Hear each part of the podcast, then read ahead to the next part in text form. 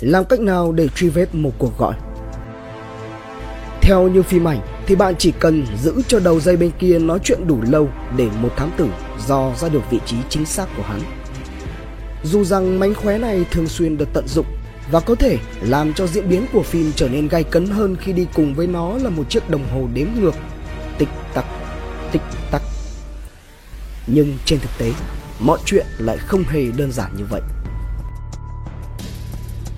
trước khi hệ thống điện thoại toàn cầu được vi tính hóa các cuộc gọi được định tuyến thông qua một mạng lưới các công tác vật lý do một đội quân tổng đài viên đảm nhiệm các tổng đài viên này hầu như chỉ toàn là phụ nữ, dù rằng những tổng đài viên trong thời kỳ đầu là những cậu nhóc tuổi teen vốn nổi tiếng vì sử dụng ngôn từ thô lỗ và thái độ làm việc thiếu chuyên nghiệp.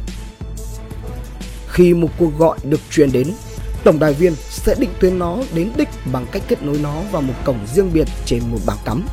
Sau này, việc này dần được thực hiện một cách tự động.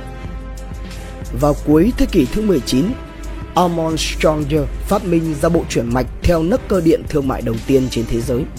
Theo bằng sáng chế được cấp vào năm 1891, thiết bị này cho phép mọi người gọi trực tiếp cho nhau. Dù phải mất đến nhiều thập kỷ để phát minh này thực sự mang lại thành công về mặt thương mại, nó đã biến một công việc từng do con người đảm nhiệm thành một công việc được tiến hành bởi một cỗ máy với độ chính xác tuyệt vời. Và nó đã mở đường cho những thành tựu khác diễn ra trong thế kỷ tiếp theo. Qua thời gian, công nghệ sử dụng để tự động chuyển cuộc gọi dần trở nên tinh vi hơn.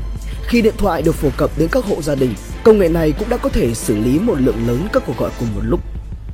Chúng ta có thể thực hiện nhiều cuộc gọi đến ở những nơi rất xa xôi, nhưng nguyên lý nền tảng của việc gọi điện thoại thì vẫn không hề thay đổi.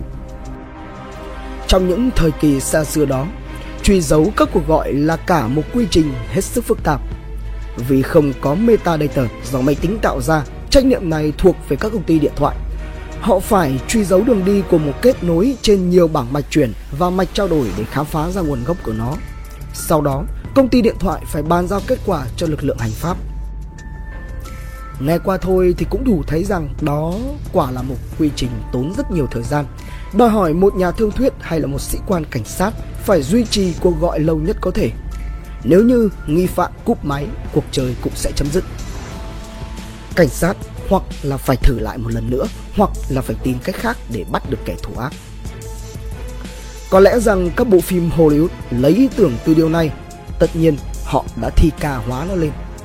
Truy vết cuộc gọi chắc chắn phải mất từ hơn 1 đến 2 phút để hoàn tất công việc. Nhưng khi cuộc gọi bị ngắt giữa chừng thì độ chính xác về mặt kỹ thuật của kết quả thu được thường sẽ không cao. Lịch sử cuộc gọi hiện nay được lưu trữ dưới dạng kỹ thuật số sau này, vi tính hóa đã xâm nhập lĩnh vực viễn thông, máy tính dần thực hiện mọi công việc như là định tuyến cuộc gọi, vốn dĩ trước đây thuộc vào trách nhiệm của con người hay là các bảng mạch cơ khí. Xu hướng này đã mở đường cho nhiều thay đổi mang tính chất đột phá. Từ góc nhìn của người tiêu dùng, vi tính hóa mang lại nhiều tiện nghi mới như là tính năng Caller ID, xác định danh tính người gọi và co-wedding cuộc gọi chờ.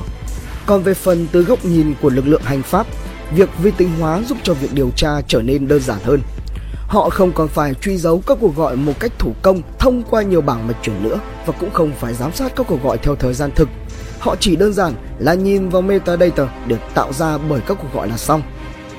Nếu như bạn đang thắc mắc thì metadata có nghĩa là dữ liệu về dữ liệu.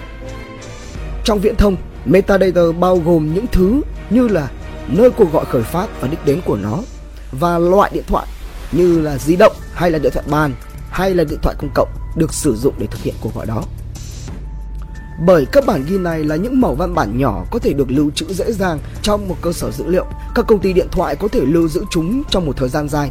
Nhờ vào đó, các điều tra viên có thể thu thập được thông tin về các cuộc gọi trong suốt nhiều tháng trời hay thậm chí là nhiều năm sau khi nó được thực hiện. Thời gian chính xác phụ thuộc vào các công ty điện thoại và mỗi công ty thì lại có những tiêu chuẩn của riêng họ. Ngoài ra, Thời gian này còn bị ảnh hưởng bởi loại điện thoại và gói cước sử dụng nữa.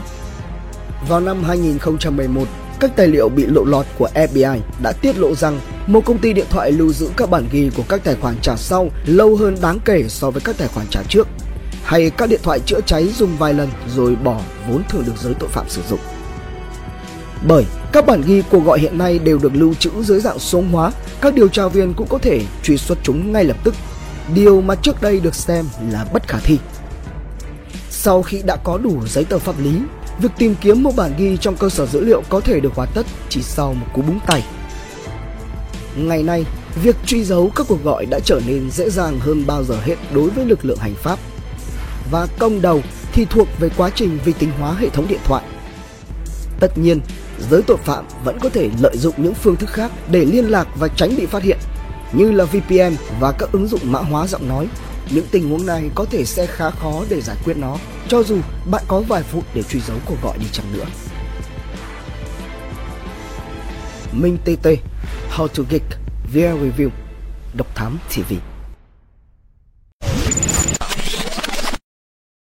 Hành trình khám phá những vụ án kinh điển và bí ẩn cùng Độc Thám TV Những quần khúc chưa lời giải. Những âm mưu chưa từng hé lộ. Những sự thật đang bị che giấu. Tất cả sẽ có tại Độc Thám TV